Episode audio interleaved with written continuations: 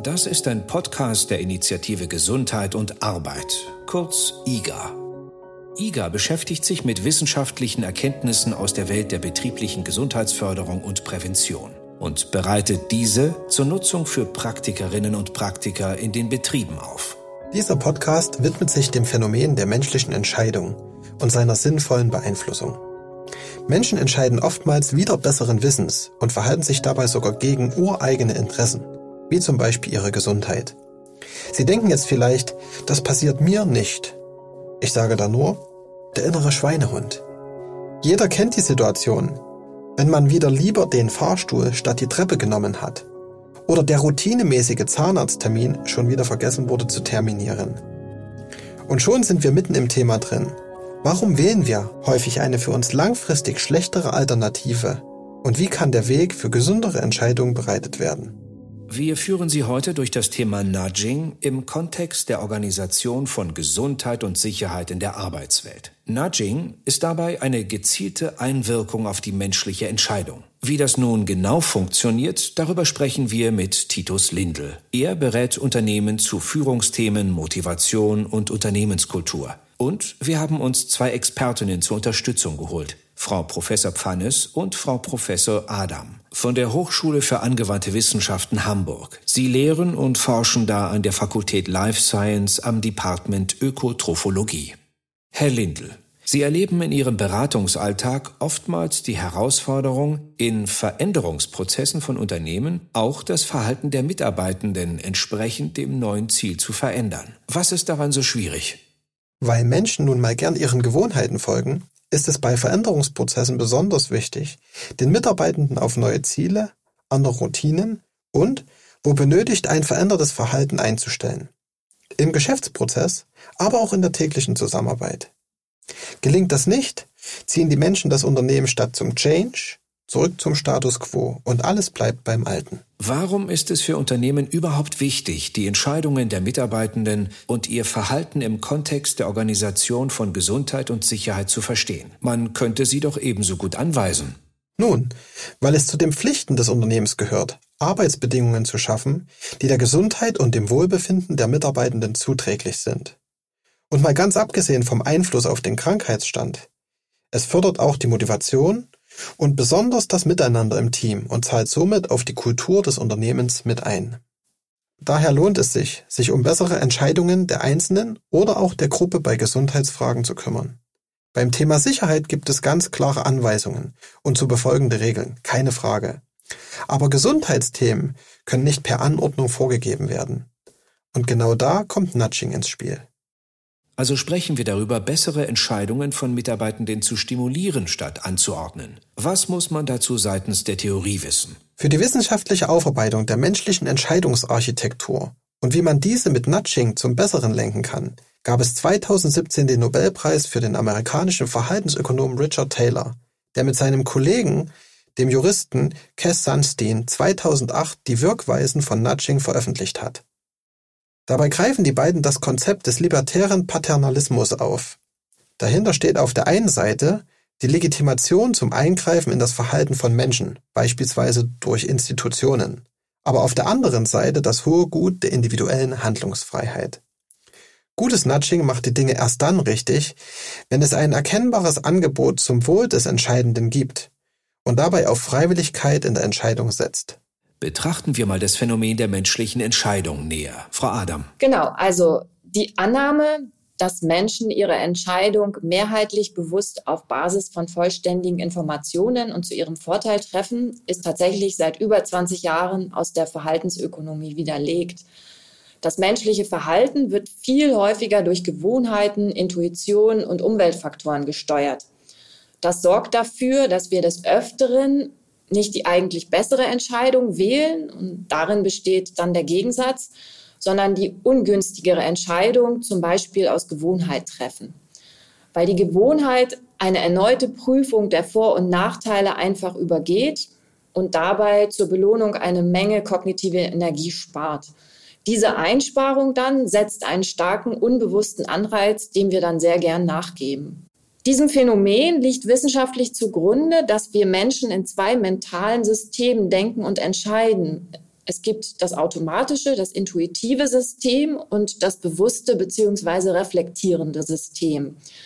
Die meisten oft alltäglichen Entscheidungen, die unser Verhalten prägen, treffen wir aus dem intuitiven System, eben aus besagter Gewohnheit oder dem Impuls folgend. Oft sind es die alltäglichen Dinge, welche wir so entscheiden. Aber auch weitreichende Entscheidungen treffen wir gern mal aus Gewohnheit. Und ja, in der Regel ist dies dann auch schön eingebettet in rationale Erwägungen. Immerhin treffen wir im Alltag circa 80 Prozent unserer Entscheidungen auf diese Weise und nur rein 20 Prozent rational. Wir werden also gesteuert durch Urinstinkte in uns. Wer hätte das gedacht? Aber es ist auch irgendwie logisch. Denn wir rechnen neben den monetären Kosten oder Nutzen für unsere Entscheidung auch in der Währung der Energie, welchen körperlichen und kognitiven Aufwand eine Entscheidung bereitet. Und wir sind schnell bereit, energetisch aufwendigere Entscheidungen zugunsten einer einfacheren Lösung zu verwerfen. Was bedeutet das für die betriebliche Gesundheitsförderung und Prävention? Betriebliche Gesundheitsförderung hat das Anliegen, den Beschäftigten strukturelle Rahmenbedingungen für ein gesundes Arbeiten zu ermöglichen. Gesundheitsförderliche Strukturen betreffen zum Beispiel die Führungs- und Kommunikationskultur, eine bewegungsfreundliche Arbeitsumgebung, ein gesundheitsgerechtes Verpflegungsangebot und die verhältnisbezogene Suchtprävention. Dabei geht die Verhältnisprävention und die Verhaltensprävention Hand in Hand. Die Verhältnisprävention setzt mit Nudging bei betrieblichen, organisatorischen und sozialen Bedingungen an. Sie verändert das Umfeld zugunsten einer besseren Entscheidung. Gleichzeitig wirkt Nudging als Verhaltensprävention auf Einzelne bzw. die Gruppe. Dies kann im privaten wie im betrieblichen Umfeld sein. Und so kümmern sich verantwortungsvolle Unternehmen nicht nur um optimale strukturelle Arbeitsbedingungen, sondern können auch bessere Entscheidungen ihrer Beschäftigten unterstützen. Und genau da kommt nun Nudging ins Spiel, weil es am physischen, sozialen und psychologischen Kontext der individuellen Entscheidungen ansetzt, um sie zu verbessern.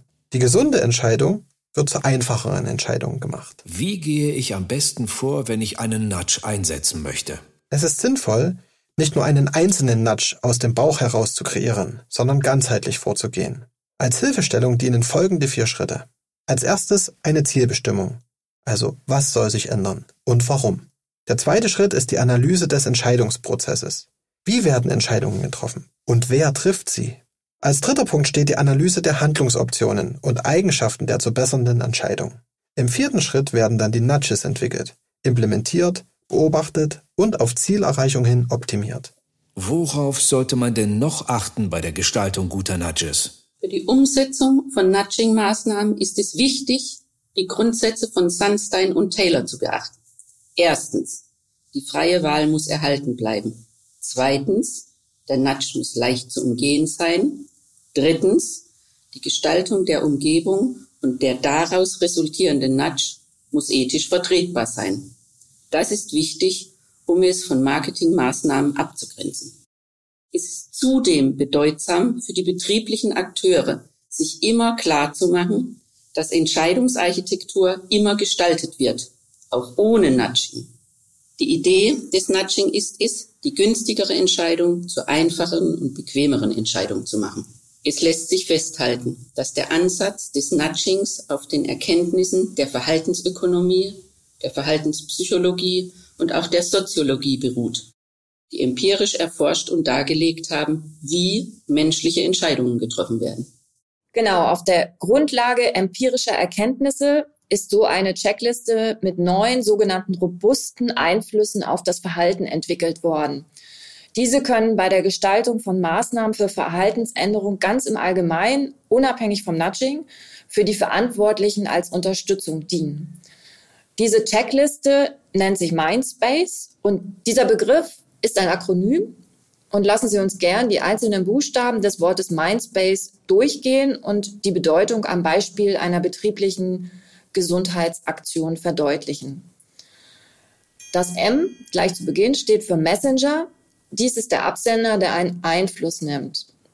Beispielsweise Personen, die im Kollegium geschätzt werden, stehen als Role Model für Themen, zum Beispiel für das richtige Heben oder Tragen. Das I dann für Incentive. das entspricht einem Anreiz, der unsere Reaktion motiviert. Die Gesundheitsangebote beispielsweise besser während der Arbeitszeit bereitstellen, wäre hier ein Beispiel. Das N für Norm. Wir werden stark davon beeinflusst, was andere tun. Dies können die Informationen sein, wie viel Prozent des Kollegiums sich ein gesundheitsförderliches Essen wählt. Das D dann für Default. Dies bedeutet sozusagen mit dem Strom zu schwimmen. Dies sind Standards oder auch voreingestellte Optionen. Hier wäre ein Beispiel, dass alle Beschäftigten Termine für die Teilnahme an einem Präventionskurs erhalten und wer nicht gehen möchte, muss diesen dann aktiv abwählen. Das S steht für Salienz, demnach die Aufmerksamkeit auf Neues zu lenken. Beispielsweise sind das Poster, Ampeln oder auch Smileys, die für eine Aktion aufmerksamkeitsstark an Orten platziert werden, an denen Entscheidungen zu gesundem Verhalten zu fällen sind, zum Beispiel an Ausgabetheken in Kantinen. Das P dann für Priming.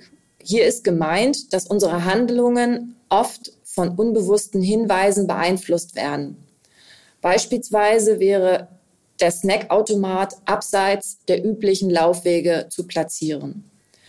Das A für Affekt bedeutet, durch emotionale Assoziationen kann unser Handeln kraftvoll geprägt werden.